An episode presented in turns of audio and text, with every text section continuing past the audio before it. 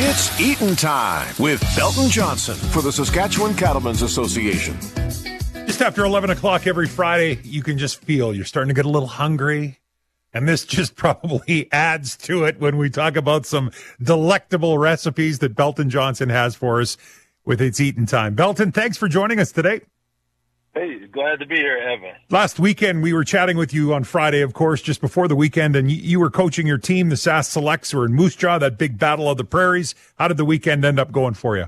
It, it was a really good weekend, Evan. Uh, the kids, they had a blast, lots of fun, and, uh, you know, there was a California team there. I'm not sure how they made out with that nice cold, uh, Saskatchewan weather there. yeah, that would be a little hard to take. You were probably commiserating with them. I was. I was in my little corner with them, like, yeah, I know what I know the feeling, guy. hey, we're just starting to hear this week about uh, the coaching staff that Corey Mace is starting to surround himself with for this upcoming rider season. Any thoughts on the crew when you look at the list of his coaches? Well, you know, uh, when I look at the list, there was actually a couple guys that I've played with, uh, you know, in my past there with the Ticats. Uh, one was uh, Mark Quay uh, McDaniels He's uh, the receivers coach, and the other guy was uh, J.C. Uh, Sherritt. He was a linebacker uh, when I was with the uh, uh, the Elks now and everything. So, you know, the thing I love about it is just the youth and all that that they've injected. Uh, they got a winning culture, guys that like to win or have won and everything. So I think that bodes well. And again, with Corey Mace, all the energy that he's brought in my opinion, so far, just just the talk and everything, I'm looking forward to a heck of a season this year. I am too. He's got me hyped up. I've got to I got to give it to him. He's got me pumped up. So looking forward to so also looking forward to some good football on the weekend NFL divisional playoffs this weekend and we're getting down to it the people yeah hopefully people are over those upsets cuz there were some people that were licking some wounds after last weekend's games so let's start with the Texans and the Ravens Houston's defense is strong. The Ravens defense is strong, but Ravens had such a good season. You, you have to think they're going to, they're going to come out on top. What do you think?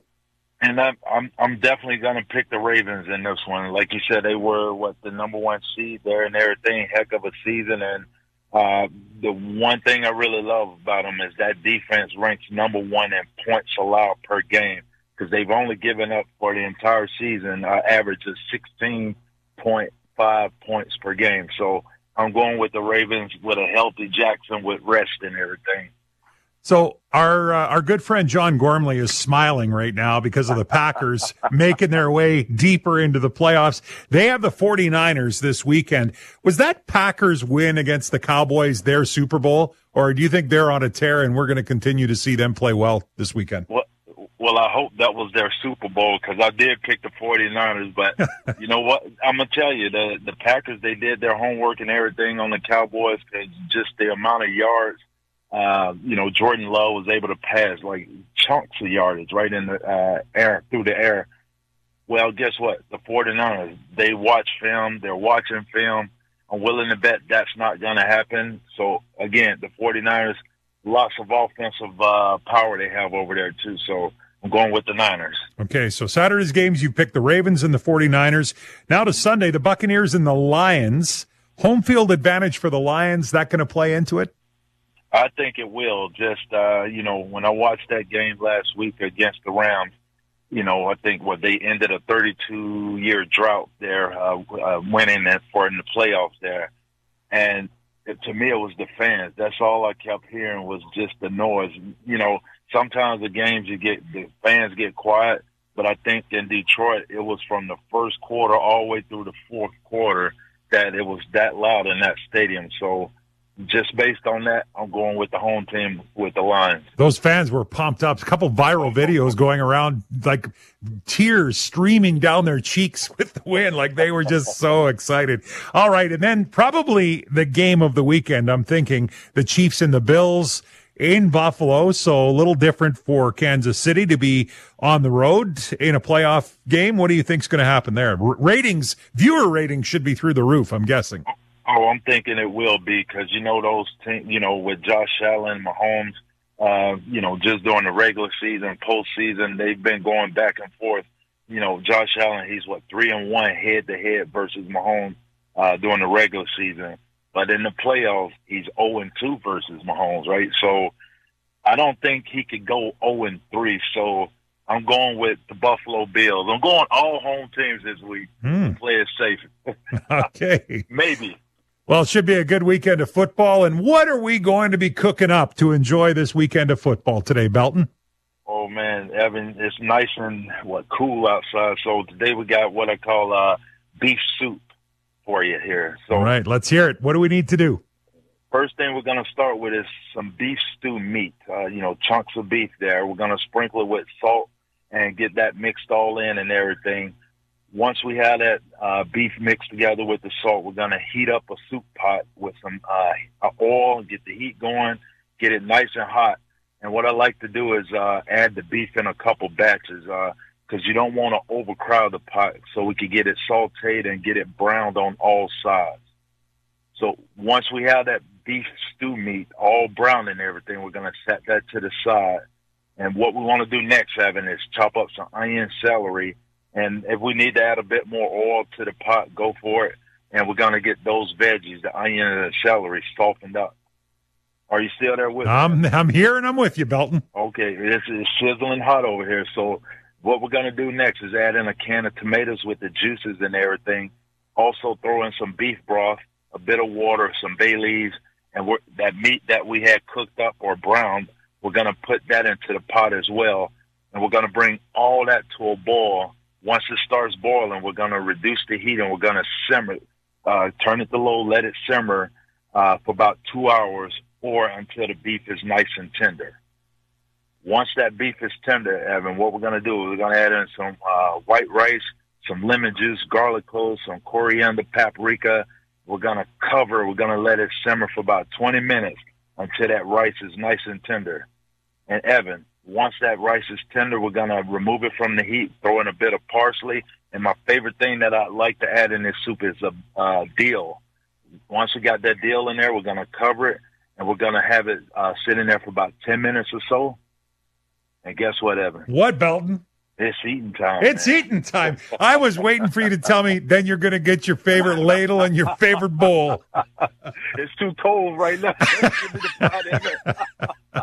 I could smell that cooking and that two hour cooking time that you give us. That house is going to smell delicious. Absolutely. And this soup here, Evan, you know, you talk about the football games this weekend. It's cool. It's well, it's cold outside.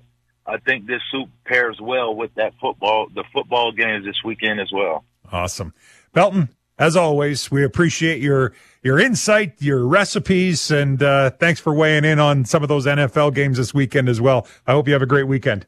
Absolutely, you have a good one as well, Evan. Grill Master Belton Johnson with his recipe for beef soup, thanks to the Cattlemen's Saskatchewan Cattlemen's Association, who generously bring us this segment each and every week. And Belton's recipe, of course, is available for you online on the website if you want. You can go to our Facebook page, grab it off of there if you want. Beef soup. And it's eating time with Belton Johnson right here on 650 CKOM and 980 CJME.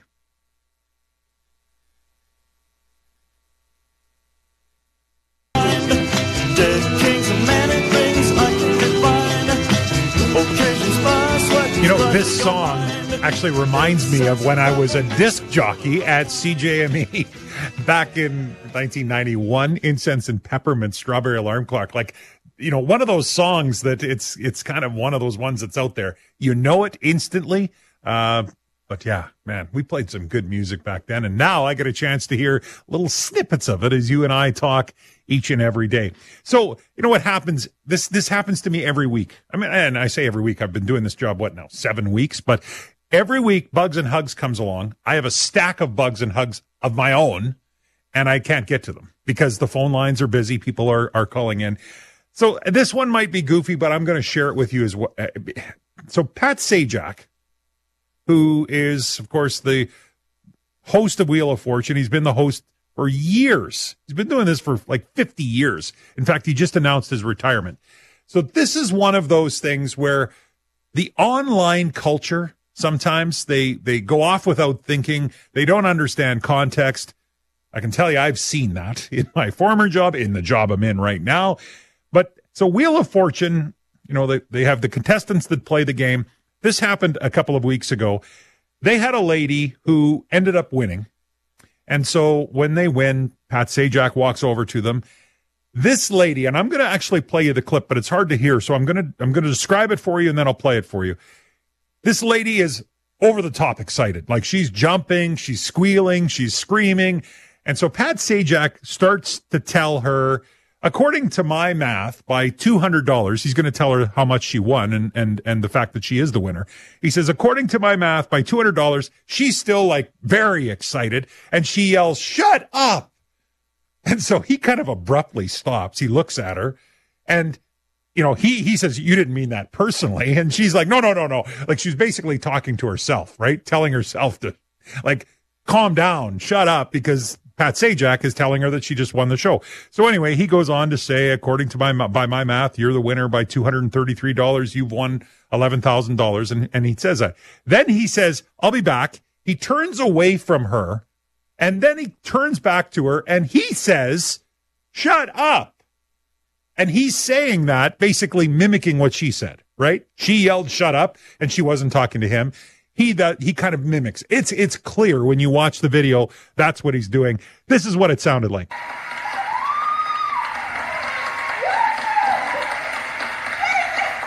According to my math, by two Oh! You didn't mean that personally. No. According to my math, by $233, you are the winner. $11,900. I'll be back.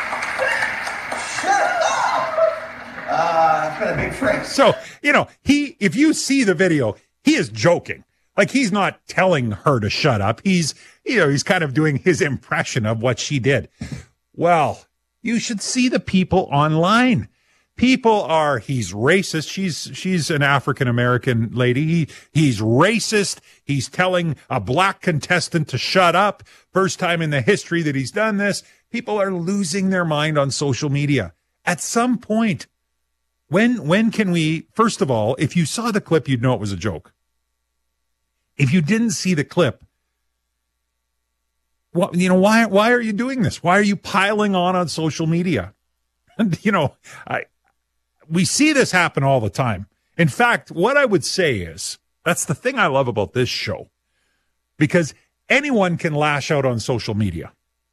Anyone can be a keyboard warrior on social media, say what they want without fear of repercussion because, of course, you know, I, I think about the videos that we post from this show. Every day, we'll grab a, a quick video of of me standing here and talking about some of the different things. It could be teachers, could be whatever.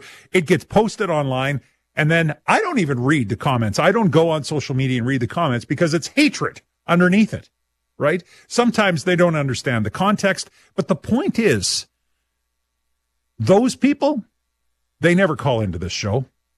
But the people that want to be able to throw out the most vitriol comments in the world, they're not calling into chat, right? You are. You're calling in and texting and you're participating in the conversation. This is what this, I mean, debate can happen. We don't have to agree on everything, but anyway, that's my rant for Pat Sajak. I just felt like it was over the top. You know, this whole cancel culture. They're canceling Pat Sajak. He's 77 years old. He did 51 years on the show. He's announced his retirement and it was, he was having fun with the contestant. The contestant didn't have a problem with it, but all of a sudden the people that watched it did. Okay. So that's, that's point one. Point two, just kind of an update. Uh, our newsroom, of course, has been following this, but a couple of, of high profile court cases have reached a conclusion and resulted in sentencing. First of all, Aaron Travis Benevice, who is the athletic director or was the athletic director at Legacy Christian Academy from 08 to 12. He was just sentenced uh, yesterday, a two year sentence, pleaded guilty to sexual assault and sexual exploitation of a minor. And then uh, just this morning, Bernie Lynch found his fate. He got a three year sentence as a result of an assault and sexual assault finding of guilt on a teen boy that he coached um, when he was uh, coaching hockey here in uh, here in the province of Saskatchewan. So a couple pretty big, uh, important cases that we've been following in our newsroom. Of course, we'll continue to uh, to follow that as uh, and any case that's going on in our community. Last thing I want to chat about here before we uh, take another break. I am I'm baffled at why the province of Saskatchewan is stopping the harm reduction efforts that they've been putting in to people that are, are struggling with addictions. It was announced yesterday, provincial government no longer providing, uh, basically stepping away from harm reduction measures, which include providing meth and crack pipes to drug users in Saskatchewan. I can already see comments online, people saying we shouldn't be providing druggies with crack pipes. The reality is what we should be doing is finding ways to help people get healthy, right? That's the premise of, I, w- I would suggest any addictions program that's being set up. In fact, we just heard not that long ago, about a week ago, the Saskatchewan government through this Saskatchewan Drug Task Force has launched a new provincial drug alert system, which is basically communicating directly with at risk people to let them know when at risk drugs are in the community. Why are we doing that? We're doing it to try and save their lives. Why do we do harm reduction? Why do we provide clean needles for people who inject drugs into their body? We don't do it because we want them to keep doing drugs. That's the narrative some people would like you to believe. It's not about that. It's about keeping them alive, preventing them from serious health harm or death until we can get them help. And the province has leaned into an addiction strategy in our province to try and deal with the problem. And the problem, by the way, we just go back another few days uh, and we can see a release that was done talking about another record year of overdoses in our province. The overdose issue is not going away. But stepping back from harm reduction is the wrong way to go. This is not a big expense for the province. Providing clean needles and safe inhalation kits is not, in the grand scheme of the provincial budget, it's not a big expense. And harm reduction, you know, I, have talked about this many times. In my old job, we were heavily involved. In fact, I wrote letters of recommendation for both the Friendship Center and AIDS Program South Saskatchewan in the city of Regina to become harm reduction advocacy sites in our city because that has to be part of an overall theme to try and get people healthy. Now, if you don't have the short and long term supports to help people get healthy, then harm reduction basically is is just allowing people to continue to do drugs, right? It, you can't have one without the other. But to me, the province has made such positive strides. The province is really leaning into finding ways to find let's get some in in and outpatient supports beds in the in the province people with addiction specialties coming in to help leaning into finding ways to help people get healthy I, I feel like over the last six months there's been release after release of great things the province has done in this area so they've they've shown the ability to understand and recognize the magnitude of the health problem in the province and then they pull some of the harm reduction efforts that I think are essential to keeping people alive while we're trying to get them this health help. It, it, makes no sense to me. I have no idea why that would happen. I can't imagine that the provincial drug task force, which I used to be a part of, Saskatoon Police, the RCMP, along with health and social services, there's a whole bunch of, of human service partners that are on that committee. They couldn't have advocated to do this. So why it's happening, I have no idea my opinion, absolutely the wrong move. You're listening to the Evan Bray Show on 980 CJME and 650 CKOM.